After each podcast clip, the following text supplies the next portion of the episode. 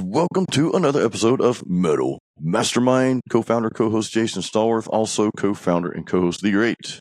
in Cadellis. We're back, dude. Yep. Another one in the tank. We're so close to the end of the year, 2023. You want me to tell you why I'm hungry right now? Why?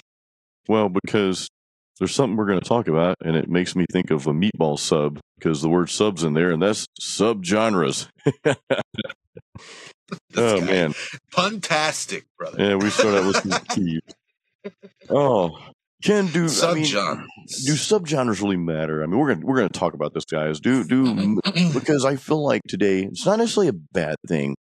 Let, let me take you guys back in time just for about you know, you know less than 45 seconds here. And I could be wrong. This is based on my experience, right? We always we always find our truth based on our experience, but someone else's truth may be different. So I I was born in 1975. I was recording songs off the radio at a very young age, around eight, nine, ten. And this was like pop stuff, you know, and some rock, you know, the police, Genesis, uh, Cyndi Lauper, Madonna, Prince, all that good stuff, right? Um, and then later I got into metal in the late 80s, started playing guitar 89 and so forth. Speaking of rock and metal, uh, my bands I, was influenced by Metallica, Megadeth, you know, Slayer, Scorpions, Queensryche, uh, Whitesnake, Guns N' Roses, name just about any of the hair metal bands, you know, Bon Jovi, Poison, uh, all these bands, Judas Priest, Maiden. What I found that was interesting, sure, there were some metal snobs, and I don't mean to call them metal snobs, but it's kind of what they were. Like, whoa, you're a poser if you listen to Bon Jovi. You can't listen to Slayer and listen to that. But for the most part, above all that, there were a lot of people that just listened to it all. It was like it's rock and roll and heavy metal. Yeah, you had some subgenres or whatever, but it really, really wasn't as defined. Whereas now, dude, you've got all kind of subgenres, and I've found there's a little snobbiness sometimes in the subgenre. Well, I only listen to neoclassical prog metal, or I only listen to uh, black death metal or whatever. You know, so you got all these subgenres. Um, hey, let's let's Oh, jump into this, man. How do you feel about that? All these subgenres. I mean, is it is it necessary? I mean, is metal metal or or are they important? Let's see. How do I think about this? Um, as the sirens go off behind me because they're looking for me. So no, Hey, I, uh, New York City. I, uh, that's how it is, right? Um, I feel subgenres are a beautiful thing. I think it helps to give a little bit more definition to what we are as musicians and the kind of things we do. I do think sometimes we can get a little carried away with it. Um, when we try to be too clicky about it. So that kind of reminds me of like being in high school and just, you know, oh, here are the artsy people and here are the, you know, the jocks and here are the plastic women, whatever. It's like, the plastic women. I love that. yeah, dude. yeah, I know. Like I'm thinking Yeah. mean girls or something. I'm like. Uh, nah, dude, this is, we're, we're just, we're just humans. Who, you know, and I, uh, and I, I mean, I live in New York, so I'm very, you know, much surrounded by a lot of culture all the time. You know, like we got an Indian spot down the street over here. mm, I you go another it. block that way and you got, you know, Argentinian food and it's just like, and, you know, French bakery over here, whatever. It's, it's beautiful to see a lot of different cultures together. I, love think where it becomes really challenging is, you know, how do you stick out and, you know, uh, create something that's sustainable from it?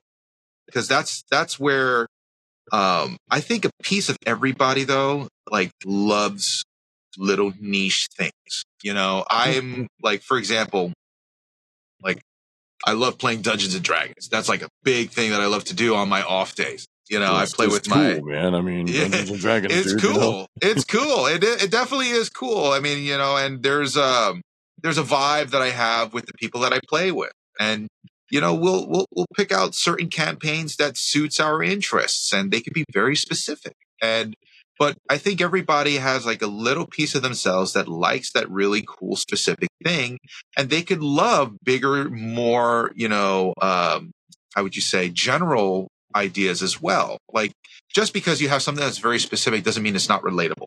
So I think that a lot of people, and you'd be surprised who might like the stuff that you create, you know, um, for example, I mean, like my music is very cinematic, but um, actually, as as I've been going through this process of uh, making the music video for for my my album, I've started to realize that this music plays very well to people who like Broadway.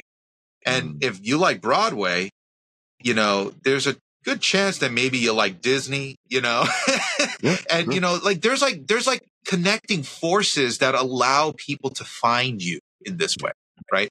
So that was very interesting to me, you know, and, and, you know, sometimes you don't realize what it is that you're creating also until you, you come to see the fruition of your work. Um, and that can be revealing in many, many ways. Um, so it's beautiful.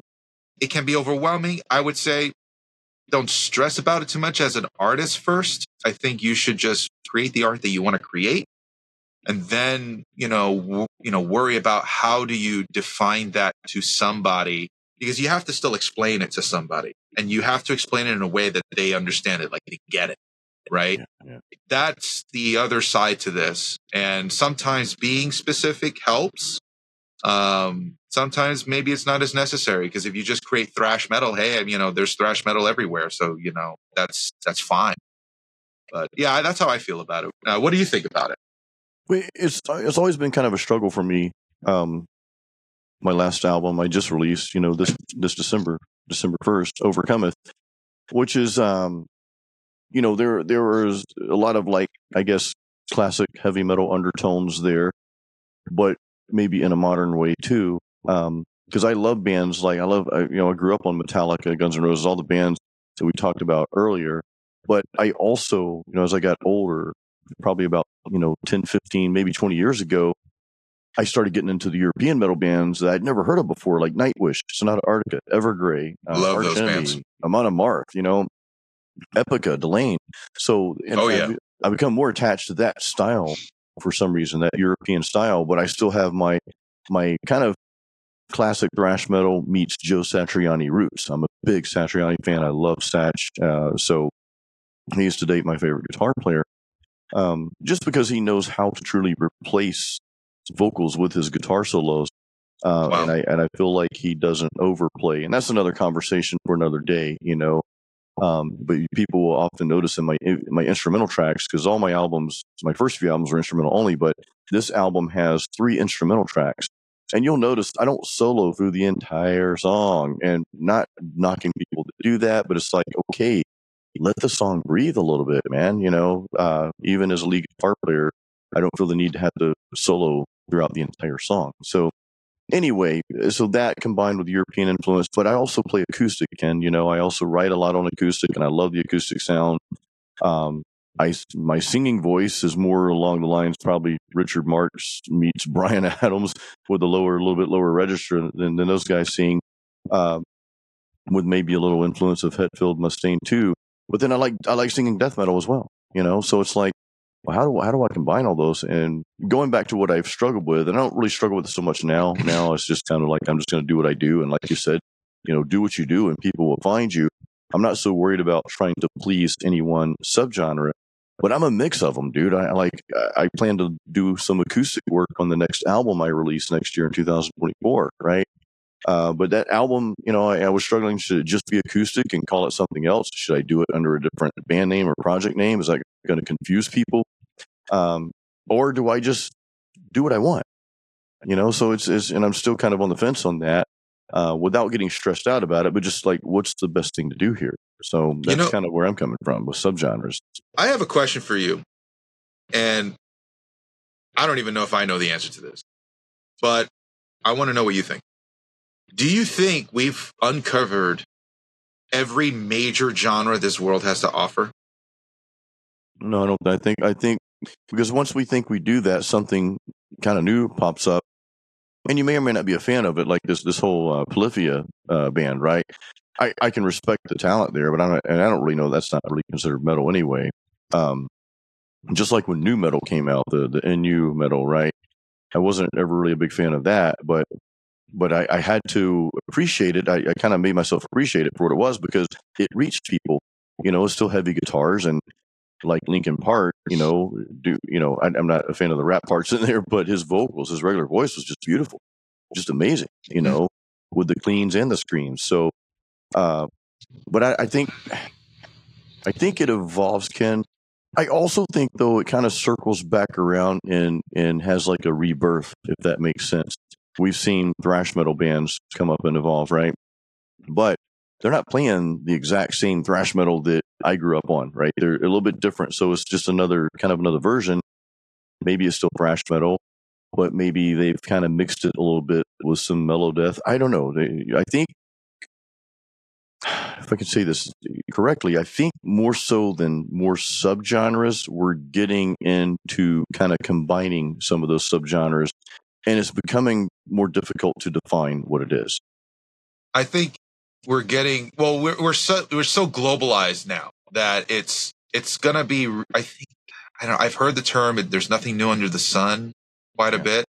And um, I have a feeling you know based upon technological boundaries and all that kind of stuff you know like what do we consider an instrument you know like i don't know how many instrument how many new instruments have you seen that are actually taking a foothold in the industry you know what I mean? Uh, for me personally, none. The, the only the only new yeah. instrument that we've seen, or that I've seen at least over the past few years, is not an instrument. It's people using, you know, I call them fake instruments, but like program drums, and now we've got AI as a thing. And uh, you know, I, I'm not going to go down the road of auto tune, but those and those aren't really instruments, right? But I mean, to answer your question, I haven't really seen. I mean, guitar players are still playing guitar. You know, now the evolution of guitar, more people are venturing out into seven, eight, and you know multiple string guitars. Um, is that really new? I'm not sure, but it, it's becoming more prevalent. It seems like, but it's still a guitar. You know? Right, right, and you know, even if AI were to become part of the mix, right? Let's say AI creates a new sound. Well, wouldn't we just call that synthesis? Yeah, right. That's all we call it, dude. Right? Yeah. Like, yeah. I mean, like once we created the synthesizer, I think like a lot of things in terms of sound uh, reached a point of I don't know defining it was a defining moment for human history in terms of genres yeah. like we got fusion we got you know so many things and i i don't know if there's any more major genres to uncover i mean maybe i'm wrong and i, I would be happy to be wrong but i don't know I know hmm. we'll have many new subgenres and sure, sure. you know niches that we'll uncover for sure. But like I I look at it like kind of like a big tree, and it's like well everything kind of stems back to if we're talking about metal, it'll stem back to Priest and Ozzy and you know you go before those guys and you got blues and punk and you know it like I don't know man because during those times I feel like at the root of the tree right? When it comes to music, those roots were defining because nobody really had access to each other. Yeah.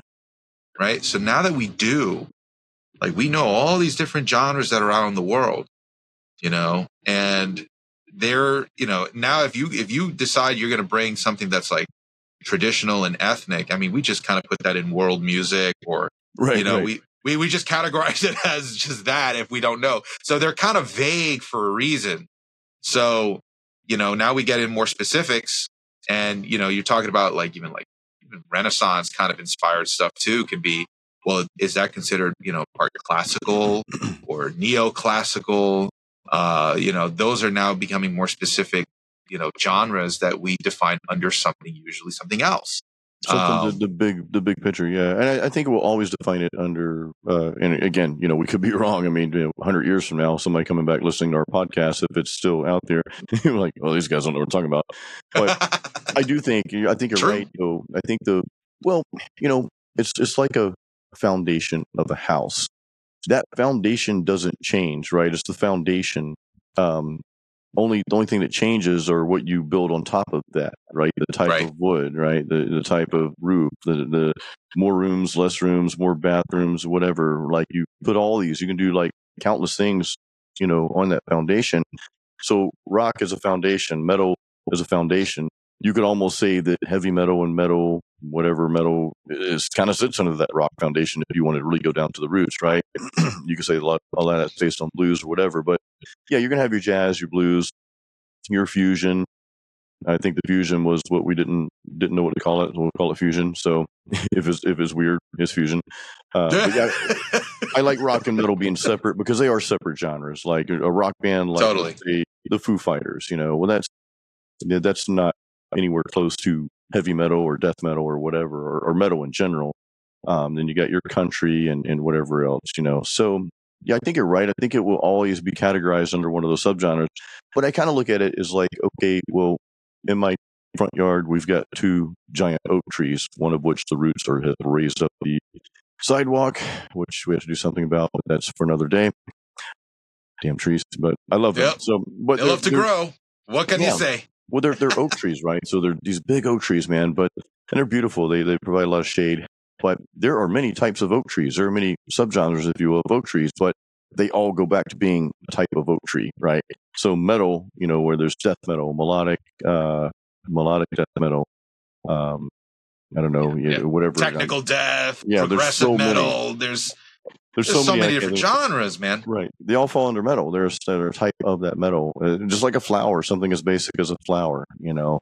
Uh, there are many different types of flowers.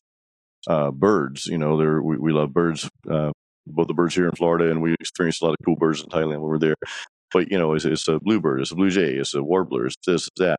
So yeah, I think you're right in the sense that it's always going to kind of be categorized. That's always going to be passed down. It's, it's rock, it's uh, blues, it's smooth jazz. I remember somebody, some one of my friends, like he started listening to smooth jazz. He's like, "You're gonna grow out of metal someday," and I'm like, uh, "Does that mean I have to listen to smooth jazz now?" and we have smooth jazz on the TV sometimes for the dog, right? But um, anyway, so yeah, I think it'll be it'll fall under one of those uh, one of those categories.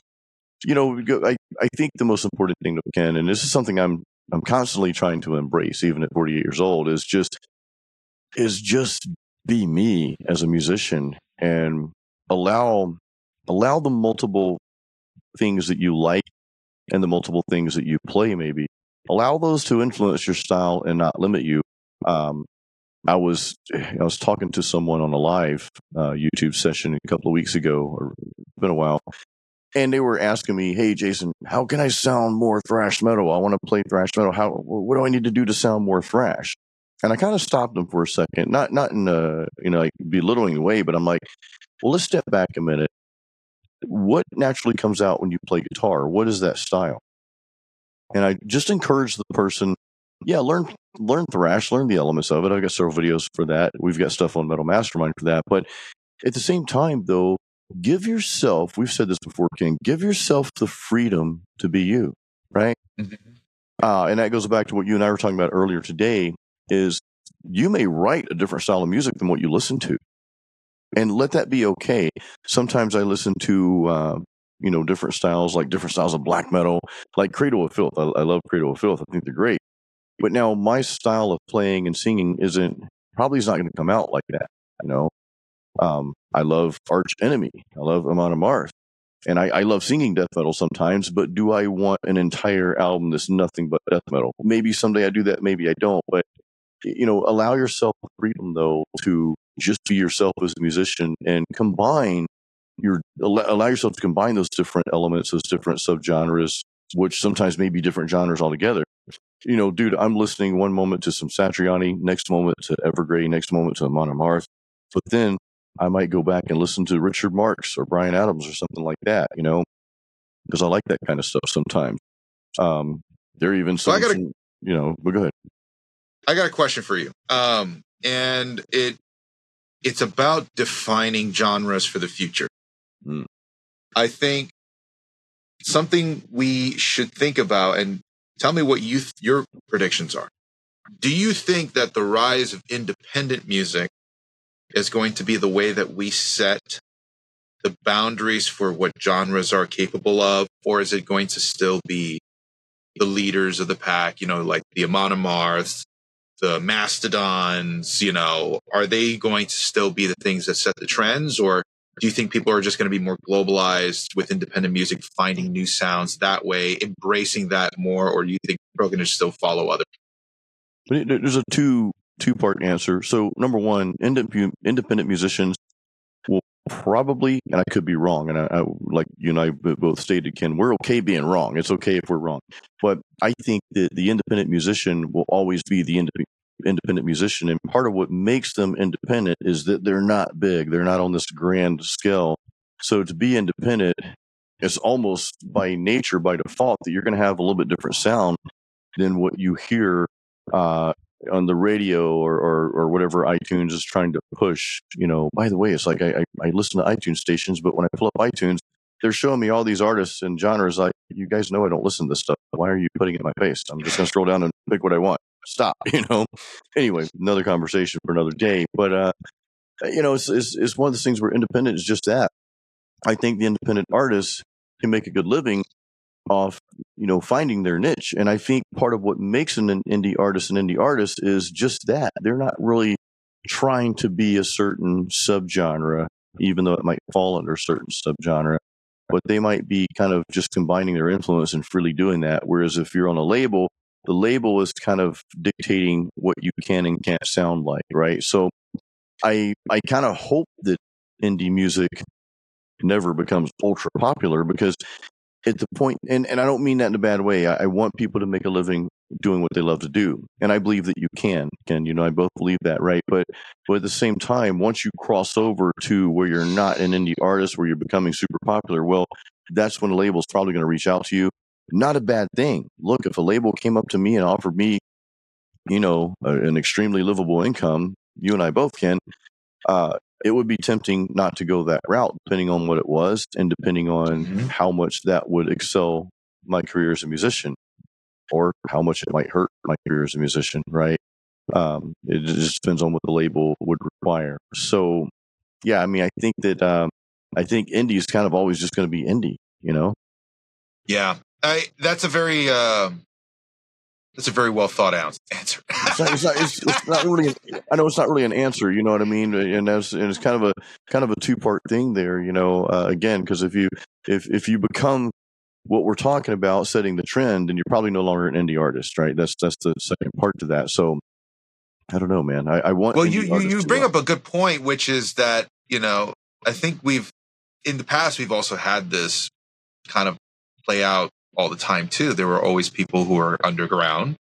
Are people who were, you know, known in the spotlight through the labels, you know, and that's just two different lanes, I guess. Maybe there's no way to sort of compare the two because it's they're two completely different sides of the spectrums. It's like saying, hey, you know, uh, Democrats and Republicans, right? You know, we can be in the middle. Like, no, because we're two different yeah. mindsets, right? So I think that's a very good way of explaining it. And, um, I think it also goes to show that when you decide to move forward as a musician, like as a young person, you know, getting into the industry, you know, and, you know, trying to navigate what they want to do. Um, I think you have to really put into account like what it is that you want out of it.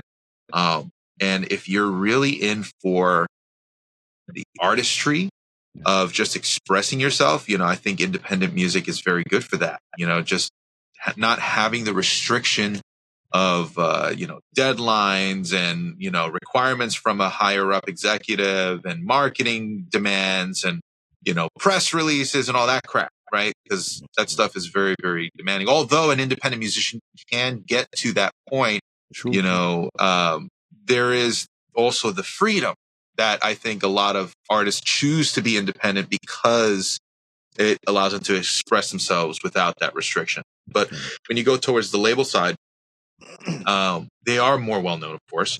They become influential to other people. And depending on how a, an artist handles their relationship with a label, uh, it can have very, very big impacts, or it could be, you know, they can kind of fall flat on their face.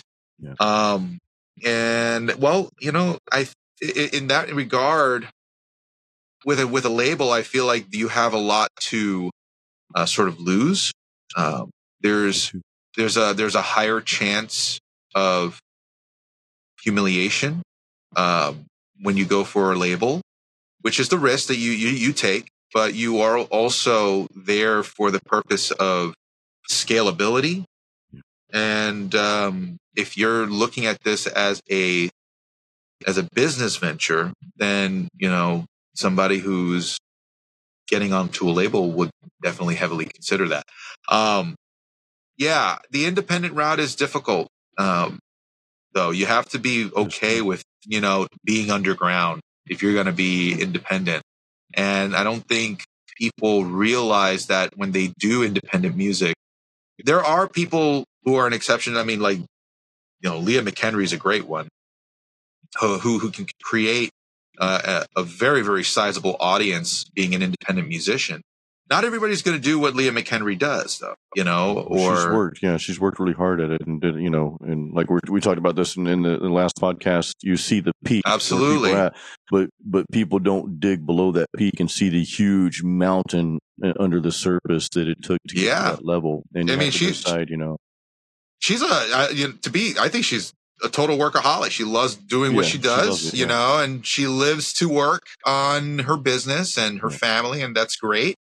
Um, a lot of people aren't going to be having that temperance that, you know, someone like her does, uh, which is, you know, hard to come by. So, um, I, I, I think it's also very important that artists don't, um, associate too much of their self-worth, uh, in accordance to that, you know, and we, yeah, we true. see a lot of people mimic other people, um, for this, you know, sort of reason that they want to aspire to be this person, for example. Yeah. Uh, and they're like, uh, I want to be the next uh, Steve Vai, whatever, right? And they're playing their butts off in order to get to this point of virtuosity. Right. And then, you know, some people, they lose themselves to that too, because it's like, you know, how many like classical compo- uh, uh, classical uh, uh, musicians have you seen branch out to do their own thing and, yeah. you know, be inspired by uh, just the the composers of the that era, or how many of them just stick to just playing those compo- compositions from from old times. Yeah. You know, there, there's there's that too. Um, not not everybody's fit to be able to to to compose something new. Uh, if you are, then you know there's a there's a fine balance between losing yourself to what people maybe expect of you and what they think. And this could be like, you know, the genre thing where people are trying to play to a specific genre because they think that's what's going to help sell. But if, listen, if you're not, if you're not in the position of a label, you don't need to worry about that. you really just need to focus on what it is that you can make yourself unique and you can make yourself stand out because of your own cool ideas. Uh, people forget that, in my opinion. I'm I'm not against a label either. I, have said before I'll, I'll you know more than likely never get on a label or, or never accept. Um, but I can't really say that, Ken. I, I can't. You know, I and I, I thought of working with uh, you know Frank Headbanger in Germany of, of FHM Records just for the European distribution of the CDs, and I still may do that.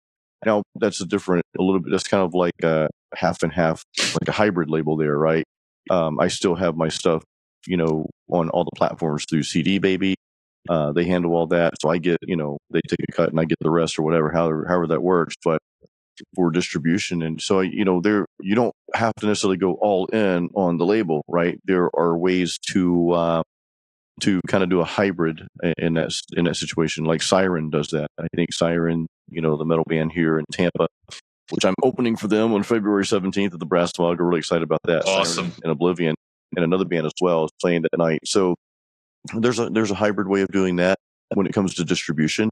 It's kind of like how companies work. You know, I, one of my sponsors is Blackstar, uh, but Korg actually handles a lot of their marketing and I think some of their distribution, right? So it's kind of that thing.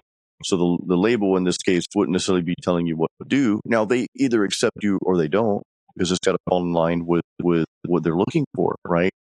Uh, whereas some labels are just looking for a higher level genre like nuclear blast right they have a lot of bands on their label but they're not of the all the same subgenre of metal um, now you and i have both heard and everybody listening has probably both heard countless stories of bands getting like hosed over on the labels and i i know i'm not going to mention the name of the band but i know of a band who recently got really screwed over by uh, a really well-known metal label. I'm not going to mention names or anything like that. It's not important, but uh, so things can happen, and mm-hmm.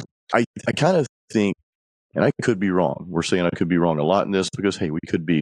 My my uh, I guess my view of that is that unless you're super popular, like you know, you know the Megadeths of the world or the Killswitch Engages of the world. If you're on a label, you're doing just fine. But, but if you're anywhere below that, you're probably really struggling, and that's when you had to ask your question. Okay, well, should I just go indie on this? Because uh, at that level, I think you take a little less risk being indie than going on a mm-hmm. label if you're not at that higher level, right? Because it's out of your control when you're on a label. Everything's out of your control. You know, you do what you do, but I guess where Ken and I come from is why not learn the marketing techniques and and why not learn how to do what the label does to get you know to get yourself out there to promote.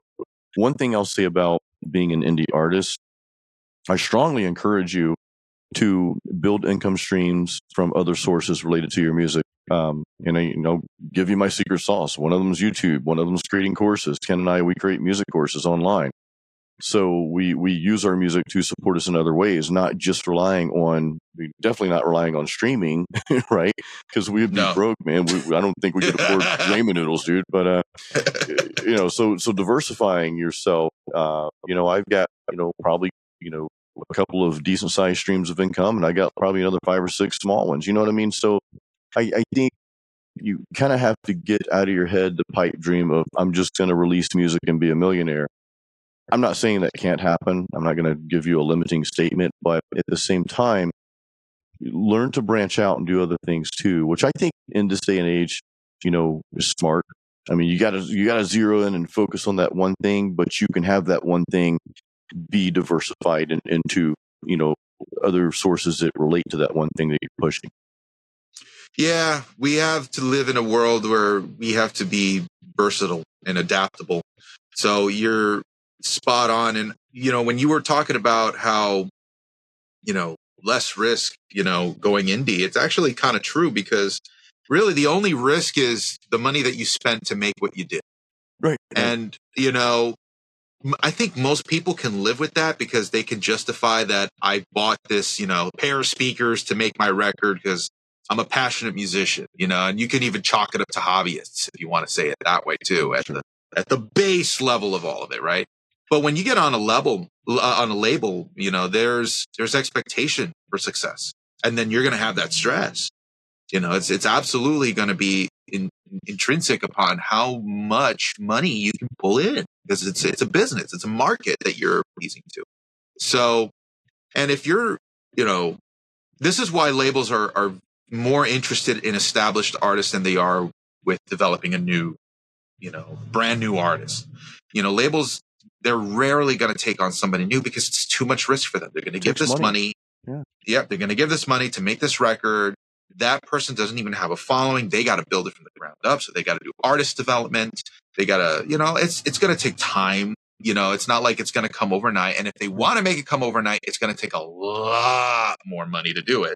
Yeah. So you have this conundrum where we live in a time where uh, streaming pays crap compared to buying CDs back in the day or vinyl records back in the day you know, and there's no money coming out of the music industry like that. I mean, what was it like?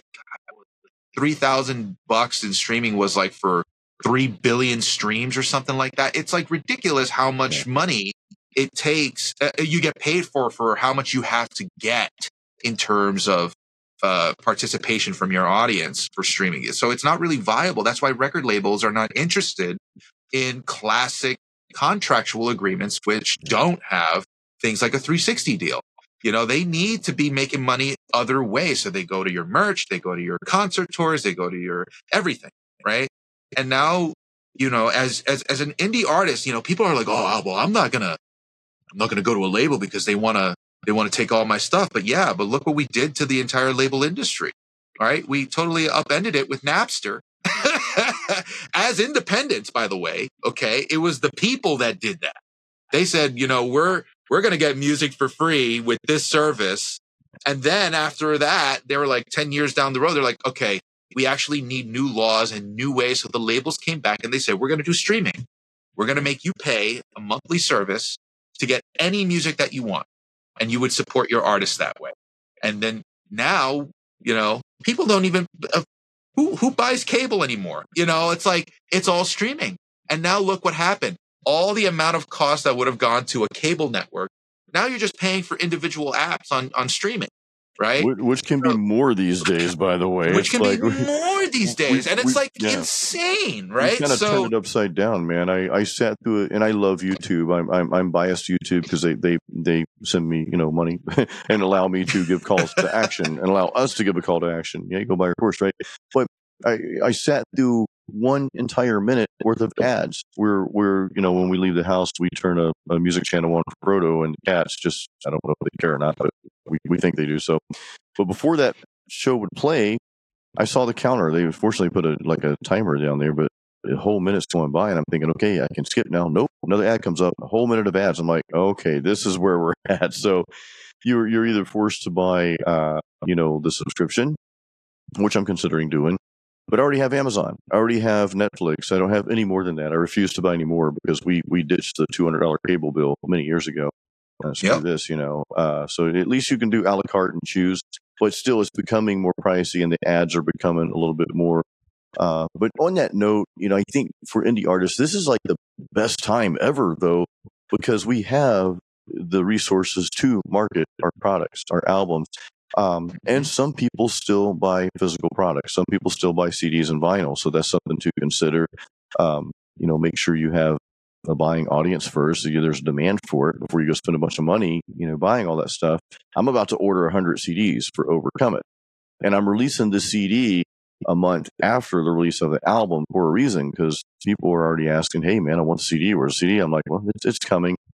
Uh, and I didn't really do that on purpose. I just, you know, we, we were in Thailand for a month and I happened to come back. I'm like, oh crap, my album's releasing in a couple days, so I just got a little behind on things. But um, anyway, so you've got you know you got things like you know t-shirts and mugs and stuff like that. Uh, also, Ken, you know we talked about talked about YouTube. We talked about courses. Um, excuse me. We also have talked about affiliate marketing, guys. If you let's say you don't really want to be on camera, you don't want a YouTube channel, you can start a website. Let's say you're a vocalist. Okay. I know guitar, us guitar players are dime a dozen, but let's say you're a vocalist and you want to share your secrets with people, or not even your secrets, but just your approach. You could write blog posts on that and as that blog becomes popular, you can, you know, maybe get some sponsors and you can also have affiliates. Like you can link to your favorite mic. You can become a Sweetwater affiliate or Amazon affiliate. And if people read your posts and they click on that link, hey, here's the mic I use, well, you get a small commission from that. And things like that can build, you know.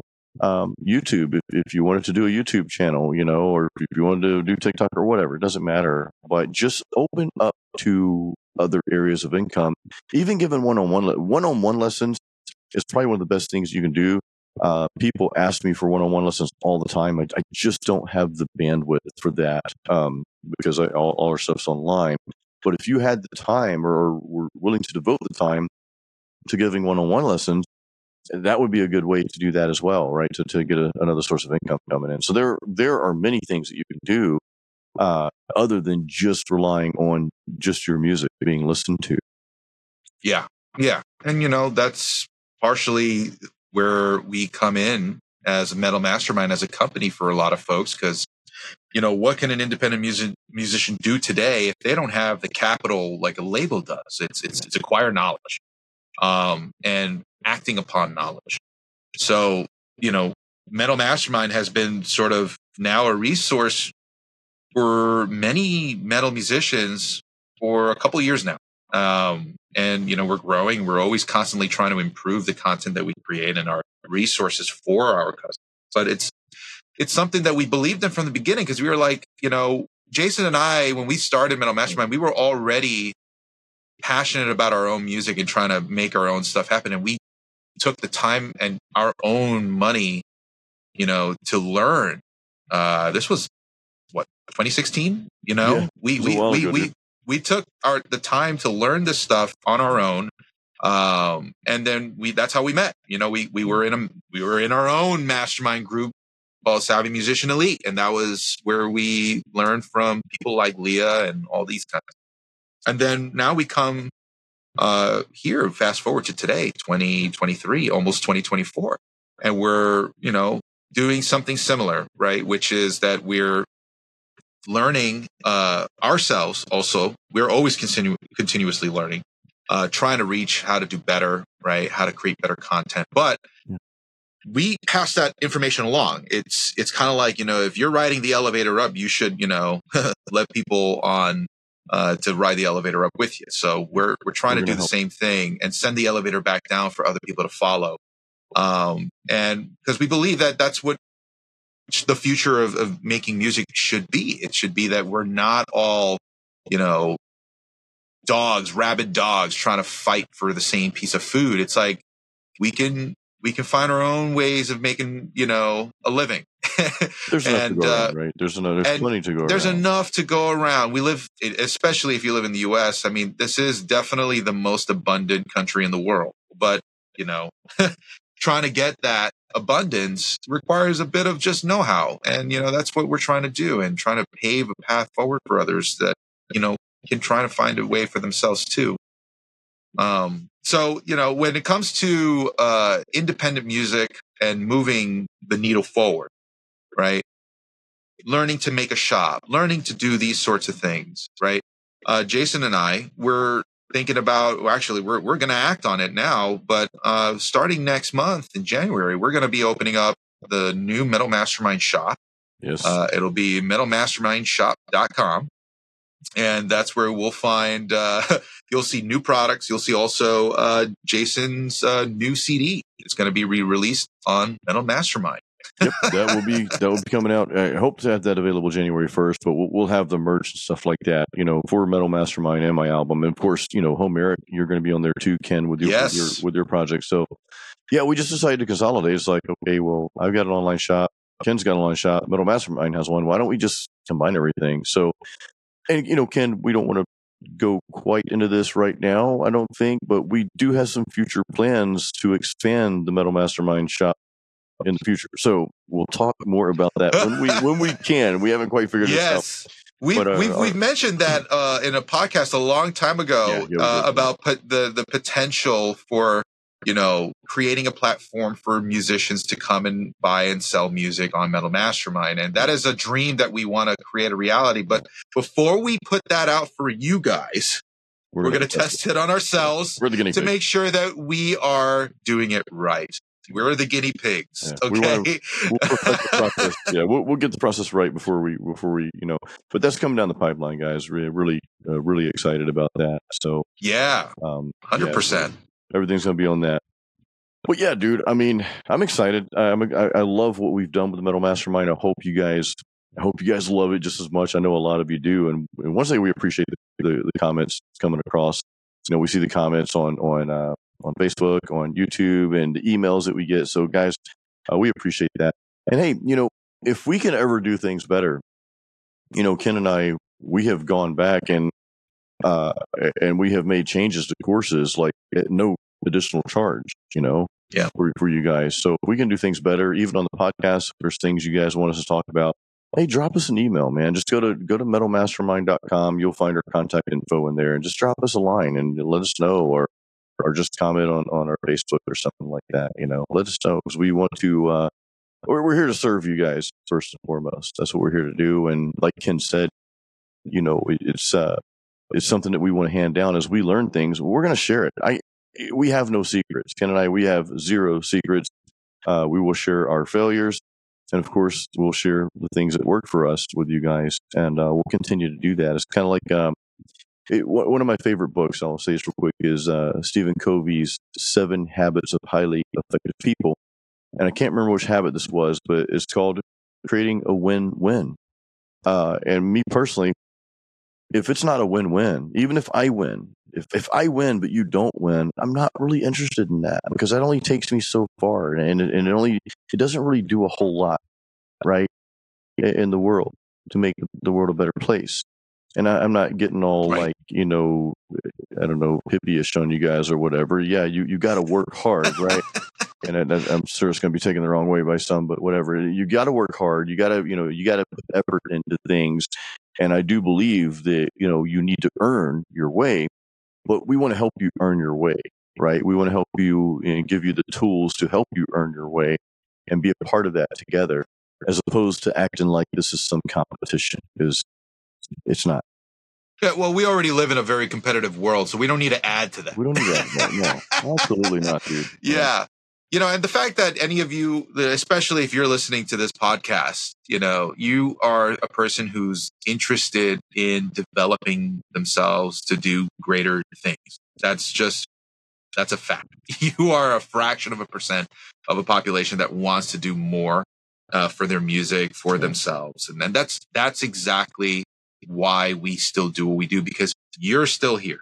Right. So we want to serve that and we're just passionate about what we do. Right. So, um, stick around. You know, there's better, bigger things coming to Metal Mastermind and 2024 is going to be awesome. I'm super hyped about it.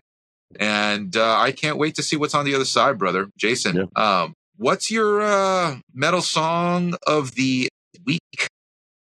The metal song of the week you know what?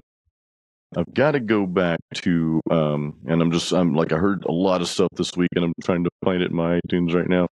Um, where's it at? I'm calling out kind of a classic here, guys. And I didn't really, I didn't really get into Iron Maiden until way later for whatever reason. It's kind of strange how that happened, but their song, Fear of the Dark, dude, there's something like Fear of the Dark. Yeah, something yeah. creepy about that song, man. It's just, and that was one of their. When was this released? This is off the um, uh, Fear of the Dark here, Fear of the Dark album released in 1998. So mm-hmm. I just think mm-hmm. that's a killer tune, man. I love that song. And again, I didn't get into Maiden until way later. Like uh, for whatever reason, you know, so many bands. I, w- I was a huge like Puppets and Justice because that, that's what you know Metallica's albums. That's what started me playing guitar, and then I got into Guns N' Roses and Scorpions and that sort of thing. But for some reason, just never never listened much to Iron Maiden. I, I wish I would have because I know it. I loved it. But anyway, Fear of the Dark, Maiden, killer tune, man. oh, you? dude, yeah. I mean, uh, Number of the Beast was the thing that really got me into Maiden. Yeah. uh, such a great album. Uh, actually, today I'm uh, picking Thy Art is Murder. Uh, really, really cool band. Uh, they broke up a while ago, unfortunately, but they have uh, an awesome song here that I like, which is called Shadow of Eternal Sin. Um, one of the things I think about Thy Art is Murder, which I thought was always kind of interesting, was the sound of the drums, which was mm. it's it. I, I think it's a lot of triggers on this album, but it's it's it fits what they were trying to do. It's also what I noticed is like the guitars are super processed. Like there's like very very clean cuts because they like to do like the pan left and right, oh, yeah. kind of, you know, you know, like with the left and right kind of going back and forth. But it's a very interesting production and it's very clean, very big. Like the drums sound beefy and mean. Like I like, I like the word mean in this, in this song, but it's coming off their album called Hate. So, uh, nice. I think that's, uh, pretty relevant. yeah, especially time of murder, right? Yep. Cool stuff. Well, guys, thank you so much for uh, for hanging out with us at Metal Mastermind. Hope you guys enjoy the podcast. Hey, remember, go to metalmastermind.com, metalmastermind.com. Check out the courses. I know a lot of you listening are in our courses. Uh, we just released a new bass course, Rich Gray from Annihilator, Metal Bass Master. Ken, you've got your Metal Music Theory course out there. We got guitar courses. So we've got our songwriting course, Metal Songwriters Forge is definitely one you should check out if, if you're really serious about, you know, writing music with you as an artist, solo artist, or with a band. Check those out though, guys. Metalmastermind.com. We're here to serve you. And until next time, as always, create your own sound.